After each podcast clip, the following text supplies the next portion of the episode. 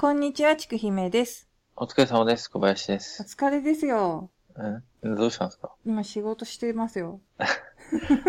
あの、仕事カタなんカタカタカタ。カタカタカタカタやってんすか？小林さんがなんかね、どうしても収録したいって、夜中の12時半に言い出すから、いや、そういうこと言いますね。そういうこと言いますよ。だって、眠くてう、ん。仕事がはかどんないというか、寝てしまったら終わるっていうんで、そうそうそうこれお付き合いで。3枚なんとか今日中にやんないと、次の日の目処が立たないみたいなね。ああ、とりあえず、1時間で1枚ぐらい終わんないんですか？シーンによって違う。なんかそんな時終わるやつもあれば、全然パンパン、半日パンパンしてかかってことンパンしてるやつは時間かかる。ああ、うん。そう、いろいろ。うん、うん。で、カタカタカタカタ何やってんですか？カタカタ音しないでしょ？まだ何もしてないもんだって。うんう、んしてないです。そうですよ。一人で何やってんだろうと。おじさんじゃないからね、夜中に。夜中にね。小林さんもなんかおじさんなんでしょ最近？ああ、まあ、あの、イケメンで売り出そうと思ってたのが失敗しましたから。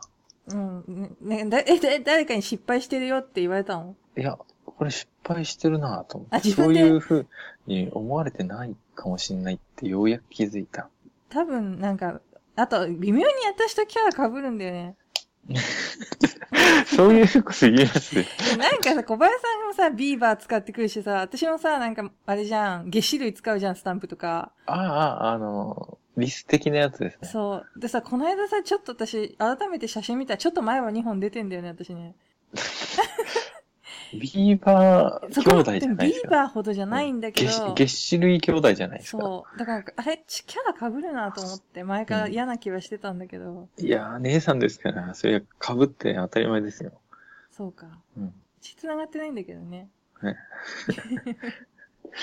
えっと、な、始めていいですか？いいです。本当にいつもだから小林さんと収録するとね、こういう締まりがない感じになって、あ 後で編集するときにすげえ大変っていう。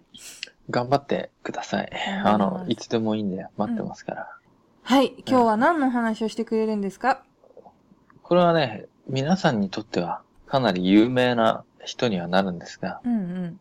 知らない人にとっても、知ってる方にとっても、もうちょっと考察を深めてみましたので、はい。はい、あーやります。ヒント、ヒント。ヒント？うん。何系の人？うーん、タンタンで、うん。タンタンの回聞いてくださった方はピンとくると思うんですけど、うんうんうん。自らの家系だとか、その自分の先祖うん。についての疑問。うんそれが中心となった人物ですね。えっ、と、はい。時は1828う年ん。5月26日。はい。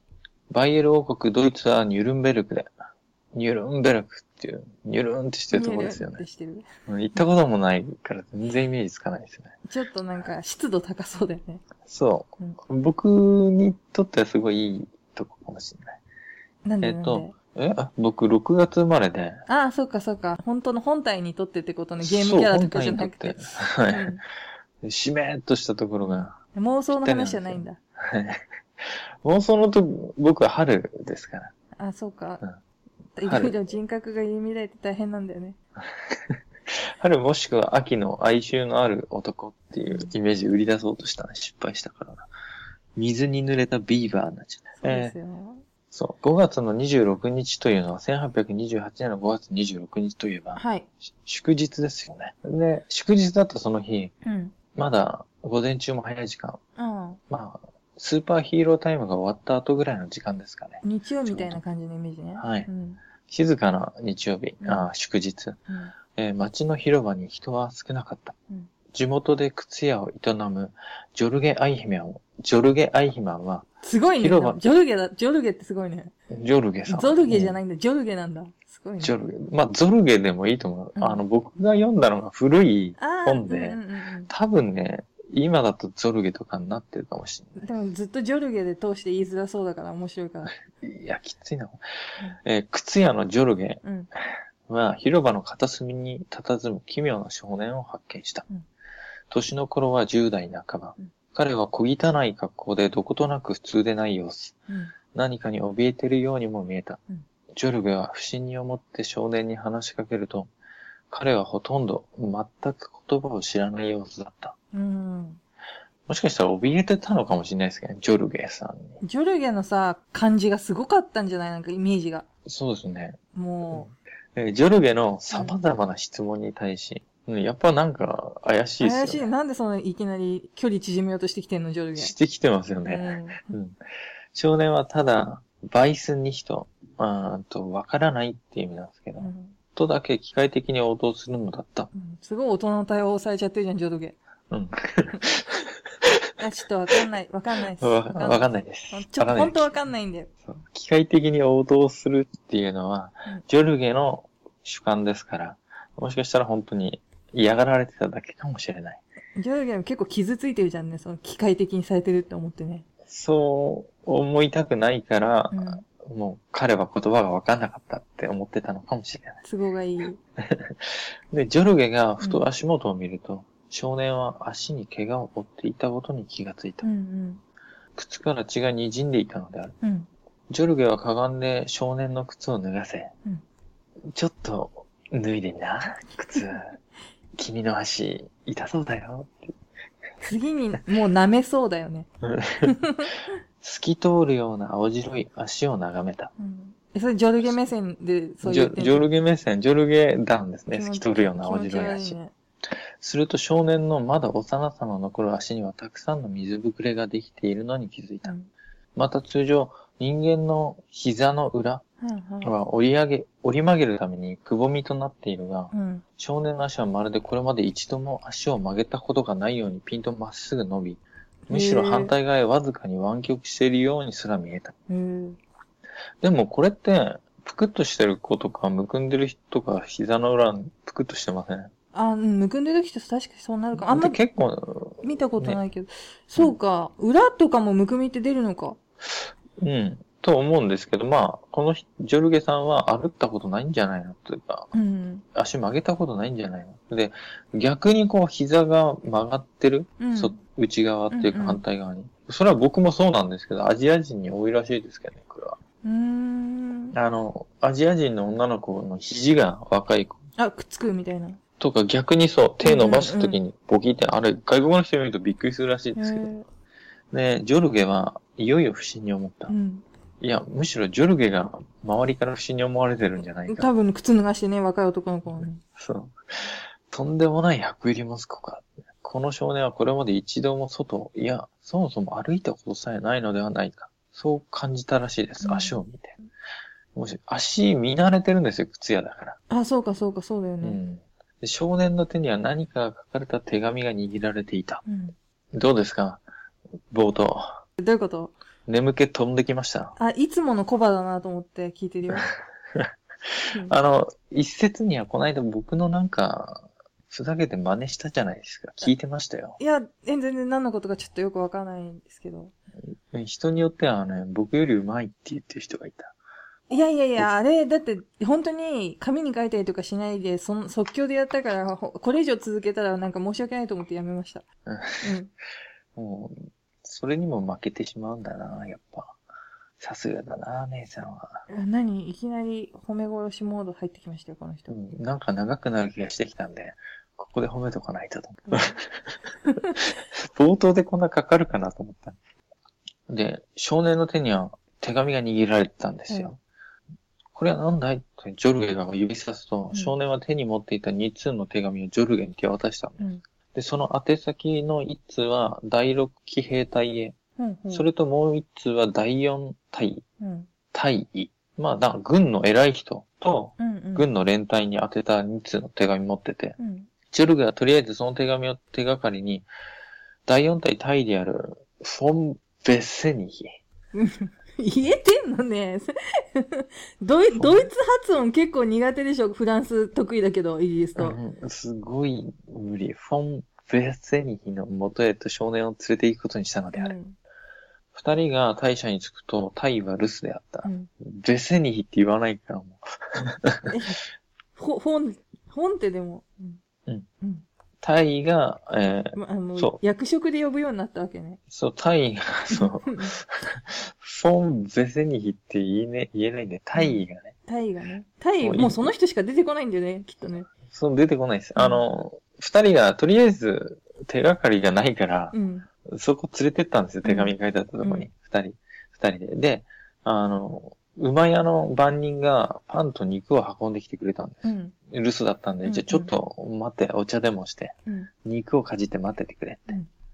で、そこで少年の行動が、また彼らを困惑させる行動をとってしまった少年は。少年はまるでそれまで火というものが見たことがないかのように、うん。その部屋にあったろうそくの火に触れようとしたりとか、うん。部屋の隅に置かれていた古時計を異常に怖がったりした。また少年は食べ物を与えられたが、パンと水以外は一切口にすることはなかった。うーん。まあ、ドイツだし人肉じゃないかっていうね、疑いもあっの、た前回からの流れでいくとね。そう。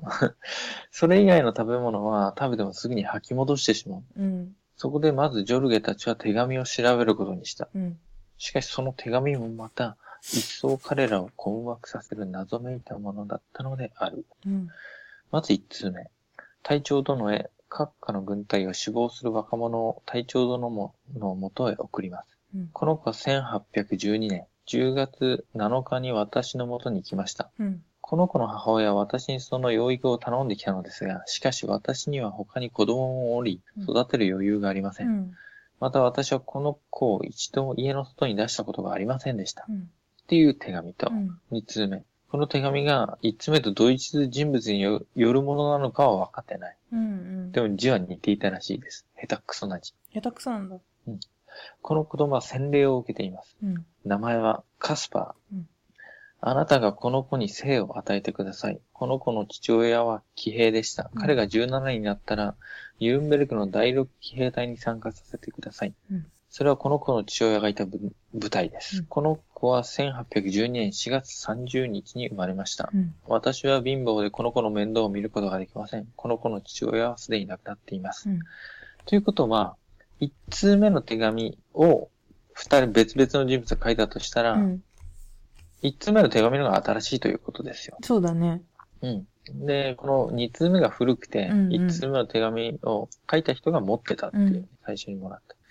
まあ、1812年4月30日に生まれたということですよ。うんえっ、と、ということは17とかって言ってますけど、まあ16ぐらいです16。ぐらい。うん。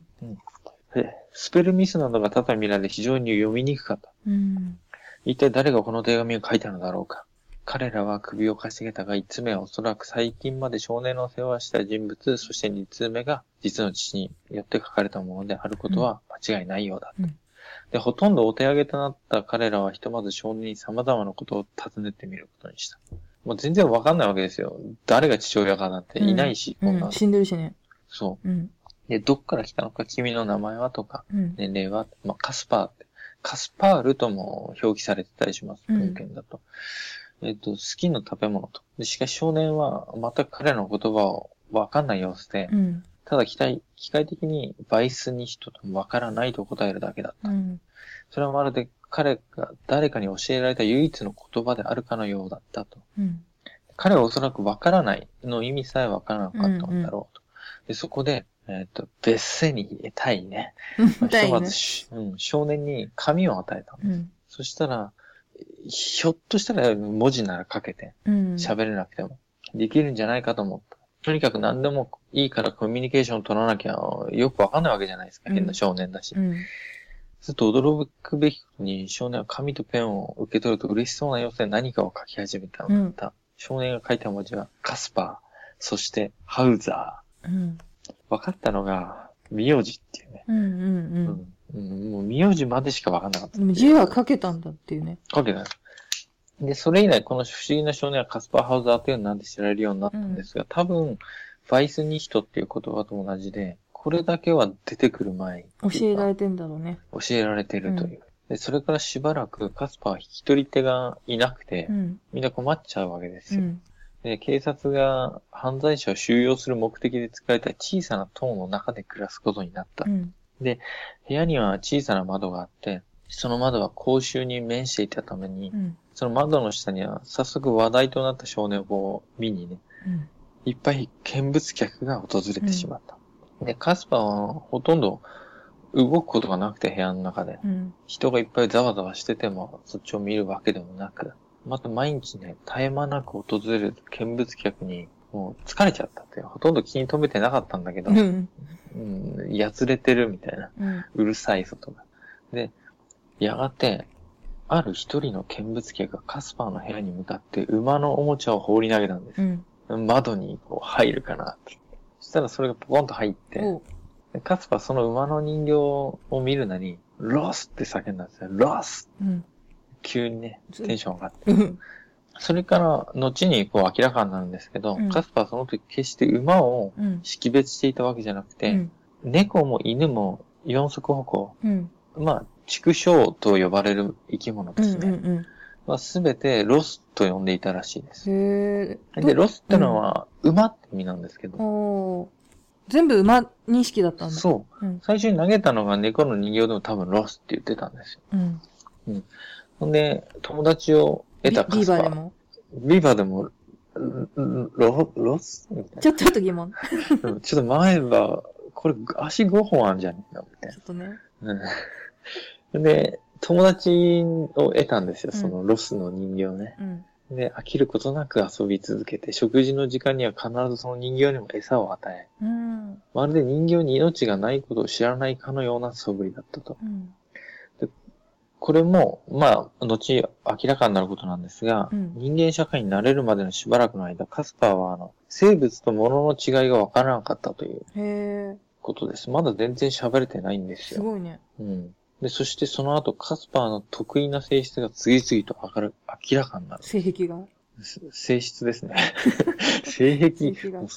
うん。まあ確かに15、6だったら、まあ、ある程度性癖固まりつつあるからな。ねうんまず、あの、コーヒーやうん。ビールといったものに対して異常なまでの拒否反応を示した。ああ。ビール飲ませようとした奴がいるっていうのドを受けます。ドイツだからじゃない？やっぱ。ウーロン茶みたいな感じであげてるってことですか？そう、なんかさ、ドイツだからさ、ウインナーとビールとりあえず出してみたみたいなさ、感じなんじゃん。うんもううん。そっか。シャウエッセン、シャウエッセンみたいな。肉とビールだ、肉とりあえずみたいなな。。それはもう嫌だったんですって。うん。で、それが部屋に運ばれただけで、うん。カスパ気分が悪くなってしまうっていう。うん。ワインに立ってその匂いだけで酔ってしまうっていうね。うん、ちょっと合コンに来た、なんか、ぶりっ子女子みたいなことやってるわけですよ。そう。うんで、お酒、匂いだけで酔っちゃうんで、これでいいって言って、うん。全然強いのに、酔ったふりするみたいなね。ね。うんあ、私もやってみよ もう無理ですよ。う。うん。ね知れ渡ってんじゃないですか。あ、そうだよ。っていうか、そう、小林さんがさ、あ、まあいいや、それ後で話そう。あ、なんですか？あ、違う。でなんだっけ、オフ会を名古屋でやった時に、はい。小林さんがさ、名古屋に行く前に電話してきて、一人ですか？つってさ、絶対一人で行ったらちょっと、やばいなと思って電話したんですけどって言ってたじゃん。しましたね、ね、ば電話かかってきて。で、なんか、一人、絶対ダメですよ、あの、お酒一人で飲んだらとか言って、すげえ、なんかで、ね、念押しの電話かけてきたよね。だからさ、すごい、いかに会期の飲み会の時に焼け野原作ったかっていう話だよね。いやー、もう大変でしたって、本当にに。私は、ね、こ大変。んなことが多々あっては、心が、と体が持ちませんよ、値中段。中間管理職ってこういう感じなんだっていう感じになってたもんね。すごい板挟みでしたよ。も本当にう、。頭が焼けるぐらいですよ。でもでも今回は、だから、あれなんです、名古屋で、は全然そんなことなく、い。うんもう。本当に楽しくて円満で、もうみんなが満足して、それぞれの人同士も、とも、ね、ちゃんと仲良く話して、最後もうみんな笑顔で帰りましたから、写真、言えば言うほど、なんか、嘘っぽく聞こえてく写真とかもみニコニコだったでしょ、私。る。まあそうですけど、それってその3時の前なんじゃないかな、とか僕は思ってましいや、全然もう本当に全部、あの、ね、重森さんが取り仕切ってくれたから、た。はそう、大丈夫です。あ、で、重森さんいるんだったらよかったって言ってましたもんね、小林さい。ん。いや、いや、本当ですよう。ん。保護者が監視ですよ。ボディーガードじゃなくて、そう保護者が監保視護。者が監視。うん。そう。そういう、ね。じゃあ、今度違う、もしね、オフ会あったらやってみてください。え誰あの、ワイン、誰に？ワインが部屋に運ばれてきたら、その匂いだけで酔っ払っちゃう。あーもうダメ、酔っ払っちゃう。あの、良識ある方々でよかったですよ、本当に。本当だから、なんありがとうございます人いい人たちばっかり。姉さんに代わってお礼言いますよ、本当 なんで、私もに。よくしてくだささって、俺言ったありがとうごいざいました。はい。で、はいはいえっとね、花、花がいいみたいなね。コーヒーとかビールとかワインが部屋に入ってきてわかるぐらい花がいい。うんうん。それじゃ、だけじゃなくて、その目、目。もう目、明らかに普通の人間と違ってて、彼は暗闇の中で完全に物を見ることができた。うんで、彼は真っ暗の中で聖書を読むうん。という実験を成功させ、うん。見事その能力が本物であることを実証したという話もあります。すごいね。カスパー君。うん。またその耳も恐ろしく敏感で、うん。隣の部屋で囁く声を聞き分けることができたと。うん。だからもうすごいんですよ。舌、舌、鼻、目、うん耳、五感。あれ、小林さんもでもそうじゃん。耳だけですよ、僕。あ、匂いすごいするって言ってたじゃん、前。ああ、匂いはそうですね。あと、なん、なんだっけ、もう一個。目。目悪いもんね。目は普通ですね。つうか。うん。乳首が敏感っていう特性は持ってますけどね。それは、ね、自分でいじってたら変態だもんね、でも。うん。そうですね。うん。ただのオナニーだよね、それね。やめろ。うん。4月の春の風がぴったりな男だなって言われるために頑張ってますから。うん、何回言うんだこれっていうね。ねはい。そんで、で、どうした？あの、ねカスパーはどうした、カスパーの話です。カスパーですよ、シェフは。ちょっと待ってください。よいしょ。えっと、ちょっと待って。何？どうしたえっと、うん。またあの、1832年カスパーを調査したうん。アンセルム・ボン・フォイエルバッファ。ちょっともう出てきてよ、また、長い人。いけたぜ。いかまずに。うんという法律が以下のように記しています。えっ、と、彼の、えっ、とね、調査記録っていうのは、そのままあの書籍のカスパーハウザーって言って今でも読むことができます。うんだから今からね、200年弱前に書いた本を今でも読めますからね。調査報告書。うん。で、そこを読んだ時に書いてあったのが、えっ、と、まず、彼にとっては夜も昼も、そして暗闇も関係ない。うん。うん。従って暗闇でも決して怯えることなく歩くことができる。うん。あるいはむしろ暗闇を好むような傾向さえある。うん彼は暗闇にいるとき光を向けられると拒むような態度を示すのである。そのため暗い家の中を歩いている人間が階段で手すりに捕まってゆっくり歩いているのを見て笑うこともあった。あ、結構、感情表現は結構でもうできるようになってんの？そう。1832年の調査ってことは、うん拾われてから4年後ぐらいの調査なんで、これは。笑ってんですよね、うん。うんなんで暗闇で手すりなんか持って歩いてんの？でもまあちょっと嫌なやつだよね。まあ悪気はないけどね。なんとなく性癖っていうか元々の性質が、うん。性質が、うん、嫌なやつっちゃ嫌なやつ嫌なやつ。で、なぜそんな風にしなきゃなんない彼には理解できないからだろうとよ、言ってますけどね。うん。アンセルム・ボン・フォイエルバッハさんは。で、言えるから楽しくなっちゃったね。また明るい時間よりも夕暮れ時に最も目が冴えて、うん事実日没後でも遠くの家の数を数えることができたから、うんだからもうとにかく目がいい。うん。で昼間そうした能力を全く衰え、うん。あー遠くを見ることは困難なようだったと。うんで、一度は遥か遠くの蜘蛛の巣にかかる蚊を指さしたこともあったと。すごいね。うん。うん、これ、あの、スカイリムとかで言うと、あの、吸血鬼病になってる人みたいなあの、感じです、ね。夜間はすごいそう、やつでしょ？そうう。ん。ナイトアイとか使えるんだけど。あの、昼間すげえダメージとか食らっちゃうみたいな。うん。すぐ、あのさ、シューって言い出すっていう。そう。そういう状態ですよね。そういう状態だね。まあ、夕方ならもう遠くにいる蜘蛛の巣にかかった虫さえも分かったと。うん。でそれから後、カスパーのもと、次々と、やっぱりね、学者とか著名人が来るんですよ。なんか、すごい少年なわけじゃないですか。うん。特にね、当時コンテンツもないわけだし、YouTube とかでも面白い人も見つかんなかったろうからコ。ンテンツ、コンテンツ。うん。で、中でも彼に格別の興味を示したダウマー教授っていうのがいまして、うん。ほぼ毎日にわたって彼の元を訪れてて、で物心がつき始めた。うん。カスパーの人生の最初の教師になったっていう。うーん。うん物心ほら、拾われた時はなんかよくわかんない人だったから、うん。うん最初の先生になったっていうね。あの、あれじゃん、ヘレン・ケラーの先生みたいなもんだ。そういう、そういう感じですよ。ウォーターっていうやつでしょ？そうな、そうなの？え、初めて喋ったのがそれなんでしょ？ヘレン・ケラー。あ、そうなんですか？超言葉とか教えて、初めて喋った時に。あ、ヘレン・ケラーさんが、そうんの、喋ったんですねそうそうそうそうそいやー、だけど教え込んでた先生は僕だったら、う。うん先生のことが一番好き。長文じゃねえか大きくなったら先生と結婚するっていうのを覚え込ませるけどな。ド変態が。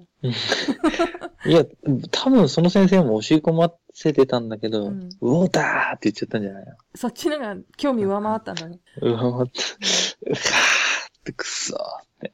もう女の先生だからね。ああ、そうおじさんじゃないんですね。僕が絶対話せない少女拾ったら、お兄ちゃん大好きって覚え込ませるけど。でウォーターって言われるよ。まさか 一番最初に。言われるけど言わ。れる。あれ？この人変態ですって言われるかもね。すごい長文覚えてんの。自発的に。訴えたいためだけに。うんこの人前歯出てます出たって。出っ歯って。ウォーターじゃなくて。あらーんってなっちゃいますよ、本当に。えっと、どこまで行くんです？そうそう。あの、それで、あの、当時の市長うん。もカスパーにはなんか特別処置取ってくれて、熱心に彼の成長を記録し続けてくれたんですよ。うんうん。で、こうして彼の善意が、こうしてあの周囲のうん。善意とかうん好奇心に支えられて、カスパーがニュルンベルクに現れてから、少ししかまだ時間経ってないのに、うん彼はまるで別人のように成長していったと。みんな優しい、こう、ね。そうなんですよ。ひ人々の優しさに触れて。で、カスパーの知能はその年齢の通常の人並みに達してう、ん16歳とかまあ、うん10代半ば。うん。うん。で、言葉を流暢に喋るようになっていた。まあね、ちょうど中二病から開けたぐらいですけど、まだね、ちょっと追いついてなかったな。まだちょっと変な詩とか書いてるかもしれないね。書いてたうし、ん。私の邪気眼は夜しか発動できないんだ、みたいな。言ってそうな感じ。あれだ、じゃあ、うんじゃあさ、なんか手すりに捕まってる人みたい、ふって笑う感じだ。ふだよね。そうふ、ふうですね。ふってすふっる。て笑ってたんだ。なるほど。だからだ。彼には理解できないからだろうって記してるんですよ。うん。なんでそんな風にしなきゃ。ふって言いながら首を横に振ったって感じですね。そういう感じ。う。うん包だ。帯、そう。包帯を片方の腕に巻くっていう記記述はなかったんですけど。あのきっとやってたな。力をね、普段は出しちゃダメだから、暴走しないようにしとかないといけ暴ない。走しない。うん。うくーって言いますよ。そうそう昼間とかだと目を押さえて。多分ね。えーっとう、ん。それで、新しい言葉を次々に覚えるというよりは、昔に知っていた言葉を思い出しているような凄まじい吸収ぶりだったという。で、カスパーはう、ん。あの、ハサミとかペンとかいうものの使い方もすぐに覚えてう、ん。はじめは随分ぎこちなかった振る舞いに次第に洗練されると、顔つきも初めの頃と比べて、随分と高貴なものへと変化していったのである。だんだんとこう、なんか最初はう、ん。あーバイスニヒトだったのがうん、キリッとして、うん。Rossっていう感じに。でも、馬なんでしょ。かっこよく言ってるけど、馬って言ってるだけでしょ。うん。片目をこう隠しながらね、 Rossって。あ、呼んでんのかも、馬を。いや、うんそれか。見えない馬をさ、うん。うん。黙示録の馬を呼んでるんだよ。呼んでるんですね。我が、しもべを呼んでるわけです、ね。眷属、闇の眷属を。超中二じゃないですか。超中二ですよ。で、あるね、随分と高貴なものへと顔が凛々しくなってって、た、確かに教育を受けたというよりも、うん。人としてこう、ね、そ年相応になっていって、うんまあ、周りには大人がたくさんいたわけですから、まあ、顔つきもだんだん変わってくるわけですよ。うん。で、ある奇妙な噂が流れ出したのはこの頃で、うん彼の外見が貴族のバーデン校と驚くほど似ているという噂が流れ始めた。うん。言葉が流暢になったカスパーは、ん周囲の勧めもあって、まず回顧録を記すことに着手したと。すごいね。いきなりハードル高いね。ハードル高いですよ。うん。カスパーの人生がこんなわけない、みたいな、なんか、ナロー系のなんかラノベみたいなやつ書き始め えっと、うんで、回顧録で、そして彼の書いた、まだまあ幼くて、しかしとても覚え、盾とは思えない言葉で書かれた文章にはう、ん。その、おおよそ次のようなことが書いてあったと。うん。彼の生い立ちですね。で彼が16歳で表に出るまで暮らしていた場所は、奥行きだいたい2メートル。幅1メートル、うん。窓はな、そう、すげえ狭いですよね。すっごい奥行きで、幅1メートルだったら超狭いえ、ですそれ、牢屋じゃない？もうん、牢屋っていうか、ほぼほぼ棺桶の、ちょっとデカめの棺桶ぐらいですよ。う。ねで、窓はなく立ち上がることができないほど天井が低かったと。うん。で、彼はその場所を檻と呼んでいたと。まあ適切だよね。う。うんん。で、また床は汚れていて、寝床代わりに干し草だけが積まれていたと。うん。で、毎朝目を覚ますと決まって床にパンと水が置かれていたう。ん。しかし彼はそれが誰かの行いではなく自然のことだと思い込んでいたと。うん。寝て起きるとパンと水が置いてあるっていうのが、うん。誰かとかっていう認識がなくて、うん。そういう世界なんそういうもんなんだ。物心ついた時からそう、そういう記憶が最初からもうそれなんだろうね。そうなんですようん。で、それもその、その部屋に行った十数年間の間、彼と外部との接触はなくてう、ん。人間と喋ることは決してなかった。うん。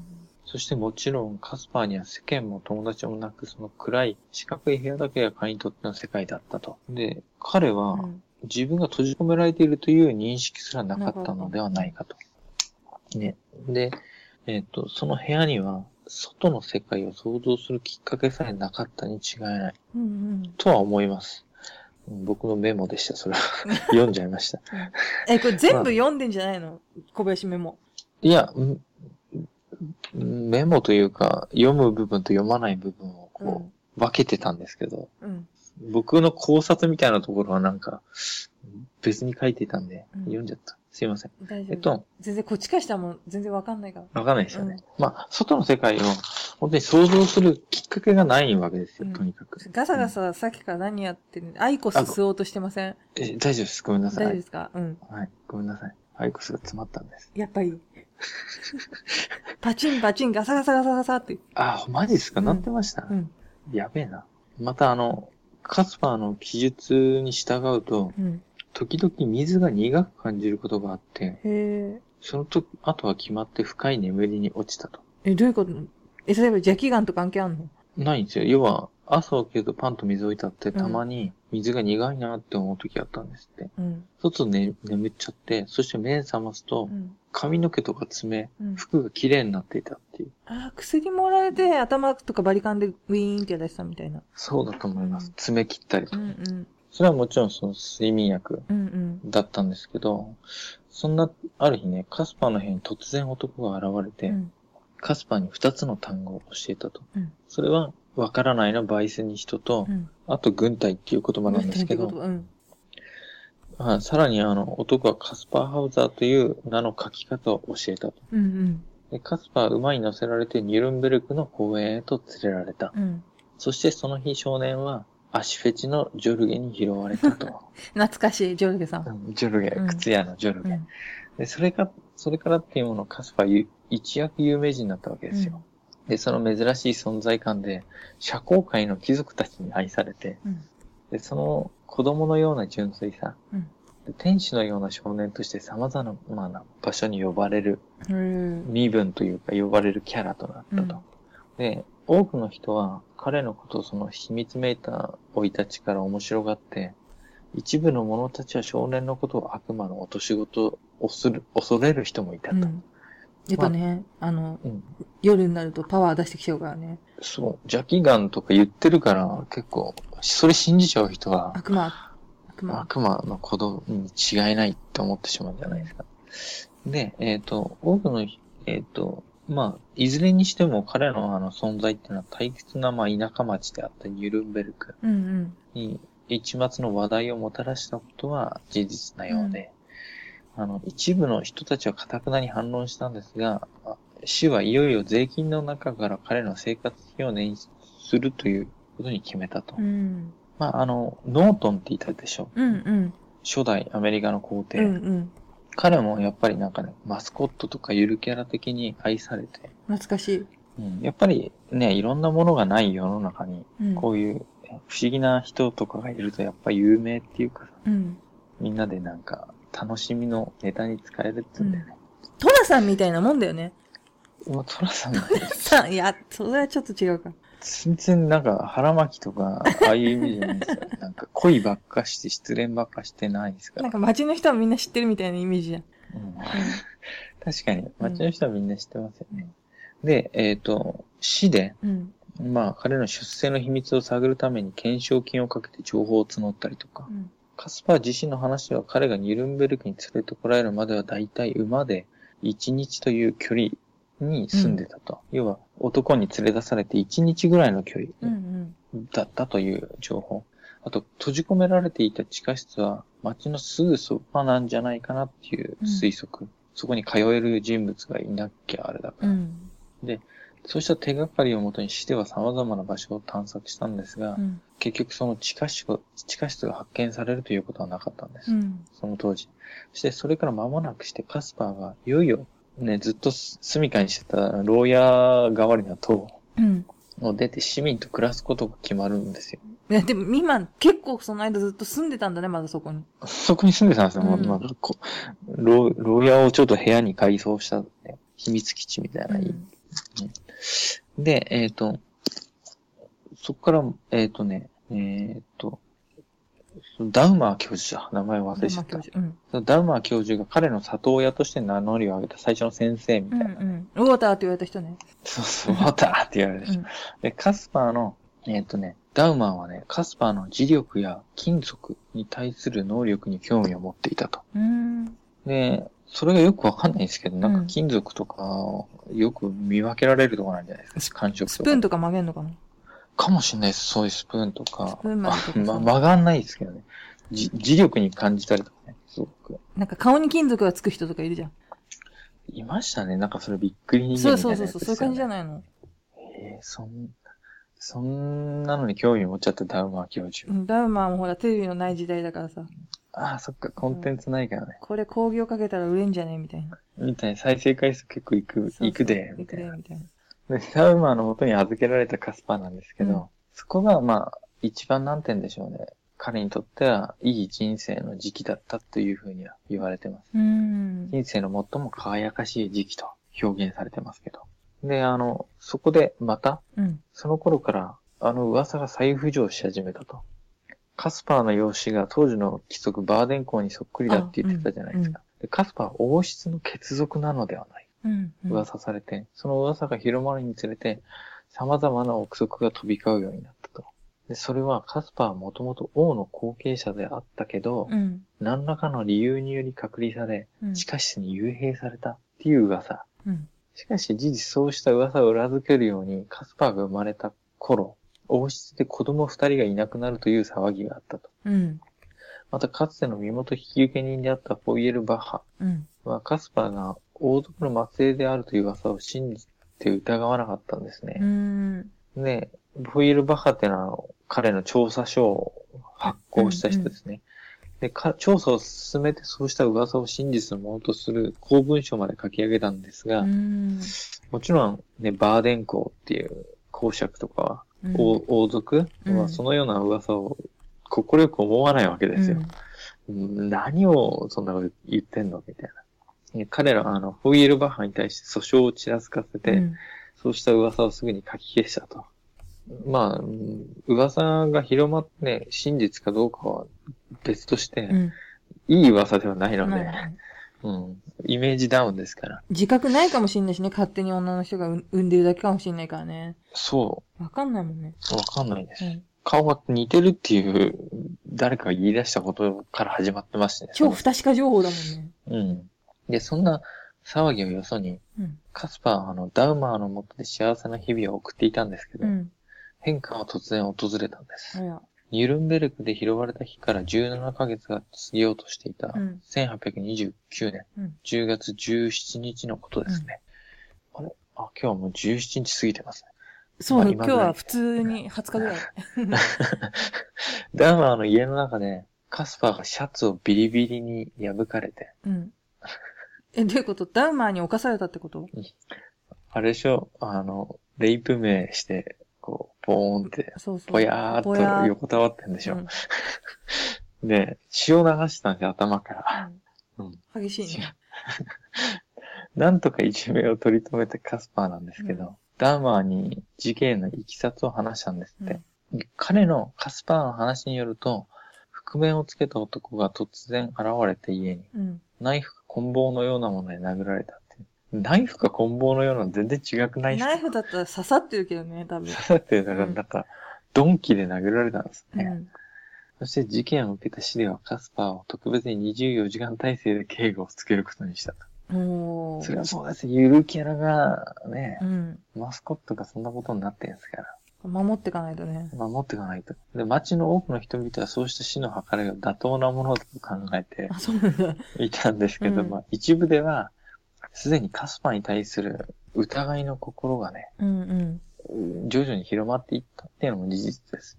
で、カスパーはすでに失われ始めた自分への注目を取り戻すために、うん。うん。自作自演でそうした暗殺未遂劇をでっち上げたのではないかという噂さえ流れたと。ああ。お金なくなっちゃうもんね。興味寄せられちゃったらね。そう、しかもさ、その市とかのマスコット的な人気で、計らいで税金で暮らしてるわけだから、うん。仕事も何もしてないし、そうだよね。人気なくなったら放り出されてしまう可能性があるから、うん。それも噂を立てる理由としては十分かなと思いますよ。で、しばらくしてイギリスのスタンホープ教という男がカスパーに興味を示した。うん。スタンホープはカスパーが王室の末裔であるという噂に注目して、じゃあからイギリスがちょっと遅いんですね。で、その、しかしそんなスタンホープの思惑を知らずに、すっかり彼のことを気に入ったんですよ、カスパーは。懐いちゃったんだ。そう、スタンホープは、なんて言うんだろう。実験材料っていうかなんか、そういうのと、バあと、王。室の、そう、ま、そう、王室の末裔っていうことっていうことはさ、うん。それをこう、保護してるっていうのはまたいいじゃないですか。うんうんうんイギリスのね、スタンホープ教にとっては。うん。うん。で、その後しばらくあの、気に入ってね、カスパーは純粋にも、その彼のこと、うん。スタンホープと共に過ごすことになったんですが、うん。その関係もちょっと長く続かなかったと。うん。スタンホープはすぐにカスパーに嫌気がさせてしまって、うん。あの、なんでかっていうとね、カスパーはその頃から徐々にこう、利己的うん。に、あの、傲慢に振る舞うようになってしまったと伝えられてます。そうなんだ。な、どんな心境の変化なのチヤホヤされすぎた？チヤホヤされすぎて、うんだから社交会とか呼ばれたりとか、うんうん自分のこと悪く言うわけ、悪い人もあんまり自分の前には現れないわけですよ。うん。うんあと、何でも自分に興味を持っていろんなこと聞いてくるみたいな。うん。そういうのにちょっと利己的っていうか傲慢になっちゃったんじゃないうんですか。うん。若いし。天天狗だ、天狗。若い、若いうちにに天狗になっちゃったやつ。そうですよ。天狗ですよ、本当に。うまさに。上も下も天狗ですよ、若いから。あそういうの、そういうキャラでいかないんじゃなかったっけ？あ、違う。これは、なんか、ねえ、なんか間違え。カット、カット、カット。えっと、何かの間違いです。何か間違え。えっと、カスパーが鬱陶しくなっちゃったスタンホープは、うんカスパーを友人であるメイヤーという博士のもとに住まわせることにしたと。うん。要はあの、ダウマン博士のとこから引き取ってスタンホープがう、ん。見てたけどうざいくなったから、うん。メイヤー博士のとこにやっちゃったんだた。らい回しだ。そう。たらい回しなんですよ、もうかなり。ぐるぐる。で、メイヤーの家はう、ん。ニュルンベルクから遠く離れたアンスバッハっていう町にあって、うん。そこで、まあ、護衛をつけたっていうね。うん。うん。で、カスパーあの、その護衛うん。とそこでの生活をすごく嫌がって、うん。なんかその、護衛がヒッケルって名前なんですけど、うんなんか嫌なやつだったんかもしれないし、うん。自分をチヤホヤしない無言のボディーガードとか、彼にとったら嫌なんじゃないですか。なんか面白いことも言わないで、ぶっちょ面でみたいな。で、どこに行くにも後つけてくるみうん。たいな。うん。で、ニュルンベルクでのダウマー教授との華々しい日々を思い、うん。たびたび涙を流していたという。かわいそう。かあ。の頃、あの頃めっちゃチヤホヤされてた。うんすごいよかった。メンタル弱い。かわいそう。メンタル弱い。メンタルま弱い。あね、かわいそうっちゃかわいそうですけうどね。ん。たらい回しにされたり、ね好き勝手されてるから人に。うん再び暗闇が彼に近寄ってたんですね。ねクリスマスを目前にした1833年はい。12月14日。うん。もうね、街ではあれが流れてますよ。山下達郎？うん、流れてますね。うん。うん、あとあの、マライアキャリービーそう、あとビーズのあの、オルゴールバージョン流れてますね。それ、あの、悲惨な方のクリスマスじゃんだ。そう、椅子買って電車乗ってるうやべえやつだから。やべえやつ。うん。小林くんさ、クリスマス何やってんの？え？一人なんでしょ、今年は。うんいや、椅子を買ってあ、電車に乗る。椅子買って電車乗るんだ。閉店間際のお店に駆け込んで、うん君の欲しがった椅子買いますよ。そっか。頑張っ、うん私はもうハッピークリスマス過ごしてるわ。んだ？あ、あ、僕こういうこと、こういう言葉遣いしないから。ごめん。栃木の柄の悪い人出てきたんだよね。そんなこと言ってるとう、ん。怒られちゃうかんね。栃木の人来た。もう、つかないで、本当考えたくないんだから、12月なんて。なんで？で、クリスマスとかあるじゃん。あるよ、クリスマスもあるし、お正月もあるし、地方ならさ、なんかクリスマスめっちゃくしょってパチンコ屋でも入れますけど、東京とかだったらなんだだって東京パチンコいっぱいあるじゃん。あるけうど、ん。なんかこう街がさ、ざわつきすぎでしょ。まあ、ねあれでしょ？だから、うん坂本先輩のとこ行くんでしょ？うわわざわざ。ーいやー、やだ。ね絶対やだ。そんなのとゲームやってる嫌だよ。うん、うん。まあ、皆さんは僕が椅子を買って息を切らせながら街を走ってる椅子を抱えながら、そんなイメージをしてもらえたらいいかなと思早く坂本さんちつかなきゃいいですかって。う。やめてくださいよ、ほんとそれ。あ、そうか違う。坂本さんが来てくれんじゃん。一脚しかないからさ、今、小判ち多分。小判の分しかないから。っていうやつの椅子でしょ？うん、違う、僕の椅子もないんですよ。床か。床なんですよ。はい。今度オフ会小林さんちでしょだって。なんで行きますね。東京オフは小林さんちでしょ？ね うん。うん。上下左右からあの、壁、壁ドンが聞こえてくるんでしょ。え、うるさいって？うん。不気味な話が聞こえてくるって。なんか、苦情、な、な、なんですか？参加とかって、とか言われて。うん。不堕落都会とか叫んでる人がいるとか。い意味値って何ですか？って。すごい言われて。えーっと、12月14日ですよ、もう。はい。その日が朝から静かに雪が降ってて、うん。街がうっすら雪が、ここ言いましたよ。情感たっぷりに行ったんですけどね。さっきからそれ以降なんかもうビーズしか流れてこなくなっちゃった。うん、いいですね。うん。で昼下がりですね。うん。マイヤー博士の玄関のベルが鳴ったんですね。うん。マイヤー夫人が、あら、何事かしらと。うん。今日お客さん来るって言って、アマゾンだよって言ったのかもしれない。すぐと扉を開けたんですね。うんあ、頼ん、頼んでた、頼んでたみたいなね。そう。プレゼントのあの、ね。すっごい暴走族してない？全く聞こえないですよ。入っちゃってるかも。え？マジですか、うん。僕には全く聞こえないです。で、マイヤー夫人が玄関を開けると、うん。カスパーが倒れ込んできたんですね。けよくよく襲われる子だね。男が刺したナイフ公園で財布をすぐに行けっていう。うん。財布を、財布をすぐに行け。こんな感じ？うん。うん そんな感じ？そんな感じ。うんな、カスパーは右胸を刺されてうて、ん。で、ナイフはおそらく肺と肝臓を貫くほどの重傷だったと。重症だ。うん。で、途切れ途切れのカスパーの話は以下のようなことだったと。うん。その日、彼は青いマントの男に話が、面白い話があると。うん。青ゲットではなくて、青いマントですね。青いマント。うん。で、青い、そう、これはね、ニュルンベルグな、あ、ニュルンベルグじゃないや、えーっと、なんだっけ。離れた町ですよ。アンスバッハ。あうん。そう。青いマントの男はアンスバッハにもいたと。うん。で面白い話があるから、うん。と公園に呼び出されたんですねう。ん。で、護衛なしで来てって言われたかどうかはちょっとわかってないんですけど、護衛嫌いだったしね。そう。とりあえず、スッとね、うん。雪も降ってなんか街も静かで綺麗だから、ファッと出てったんじゃないですか。気分良くて。で、そしたらその公園に向かったとこ、青いコートの男が現れて、うん。お前がカスパーハウザーで間違いないかとうん。聞いてきたんです。うん。そして、カスパーうなずくと、うん男はカスパーに財布を手渡したんですね。うんと同時にいきなりナイフでカスパーを突き刺したと。うん。何これって、一瞬ね、こう財布渡されて、うんうん。ひるんだみたいになるから。昼、うん、ひるむっていうかその瞬、間何みたいな。注意がそう。そうだね。で、その後ね、うん。警察がすぐにカスパーが刺された公園に向かうと、そこには確かに財布が落ちており、中には逆書きで記されたメッセージが入っていたと。うん、逆書き。うん。あの、文字がこう逆に書いてある犯行声明みたいな。ロシア人だったってオチじゃなくてアルファベットを焼くみたいな。んじゃなくて、あの、聞き手と逆でこう書いてあるみたいなやつです。うんで、筆跡崩して犯人特定を横にぶらせるみたいな。で、こんなか風に書いてる。えっと、カスパーハザーは、俺がどんな顔でどこから来たか、そして誰なのかを知ってるはずだ。うん。あるいは奴に聞く前に、俺が誰だか教えてやろう。うん。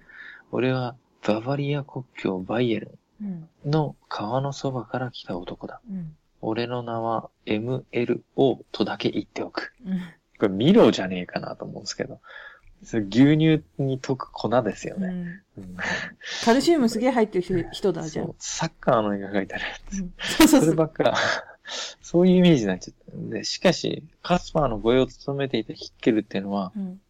さらに奇妙な事実に気づいたんです。その日は、あの、えっ、とね、警察と一緒に護衛とかも行ったんですけど、うん公園に。うん。そこで発見して、うん。で、その時に護衛がのヒッケルが気づいたことがあって、うん朝から雪降ってたんですが、うんそこには不思議と一人分の足跡しか残されていなかったと。だから、青いマントの男は霧のように消えてしまったと。自作自演？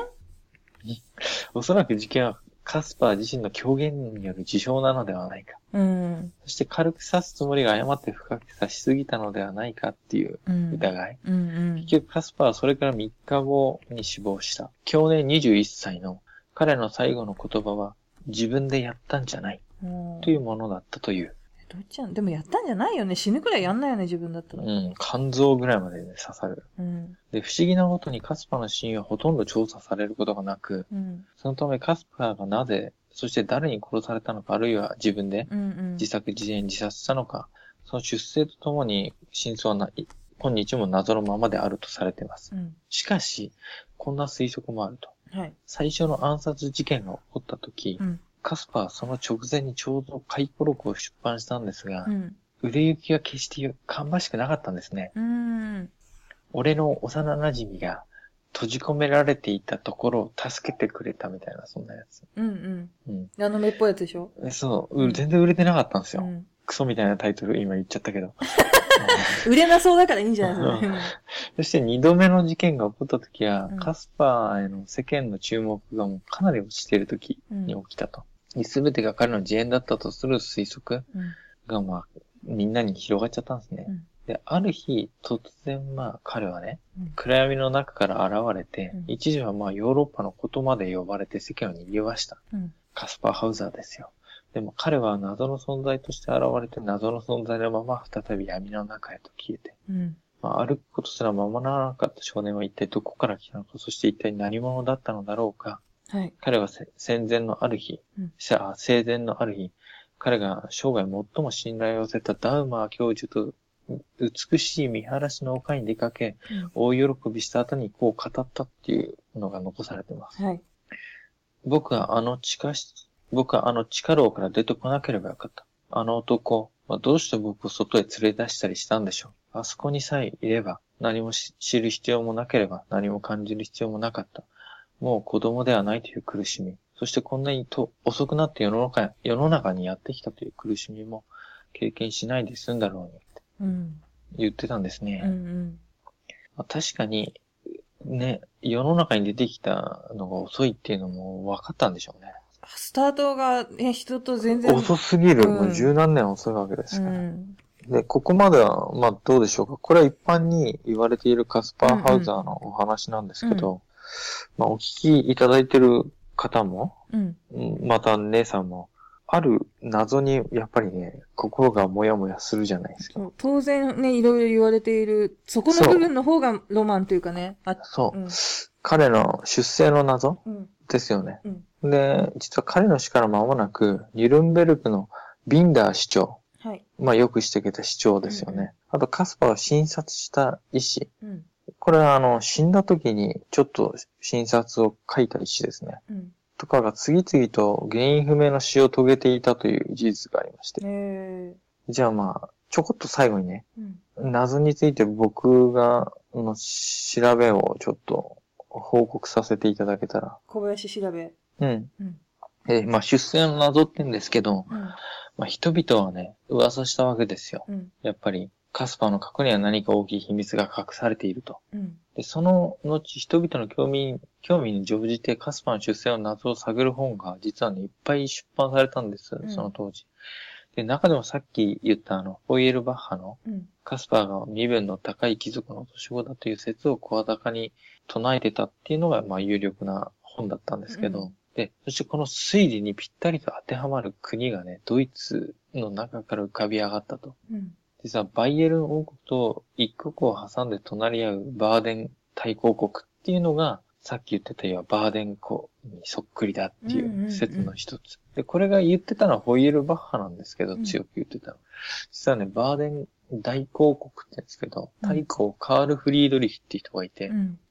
ここら辺ちょっと子供多いんで、ゆっくり聞いてくださいね。はい。太閤のカール・フリードリヒに子供がいて、彼には3家系が多いっ人。うんそう、三人の王子がいた。うんで、王妃カロリーネが1783年に死んで、うん。その4年後に17歳の少女ルイーゼと再婚したんです。カール・フリードリヒ。で、その後、ルイーゼは4人の子を産んだんです。うん。でしかし彼女は若く、それらの子は全太閤妃、うん。カロリーネね、うん。の第三王子、ルードビヒとうんやって生まれた子なんじゃないかっていう噂をされてしまったんです。ああ、うんうんうん。要はバーデン公国カール・フリードリヒはおっさんでう、ん。結婚したら17のルイーゼなんで、うん。息子？その息子3人目の三男とうんうん。パンパンして、うん。あ、ち、三、三に、三男となんかして子供を作ってしまったと。もう一回言っちゃってるから、稲尾さん大丈夫。そう。で、全太閤妃の子供たちがいると、まあ自分のね、うん。あの子供は大いにつけないんですけど、うんそもそもうん。2番目の妃だしう。ん。で、でも自分の子供を太閤妃につけたいと考えたのなら、うんうん。どうだったかと。まあ、1800年に入ってから太閤家は不穏な死の霧が包み始めたんです。うん。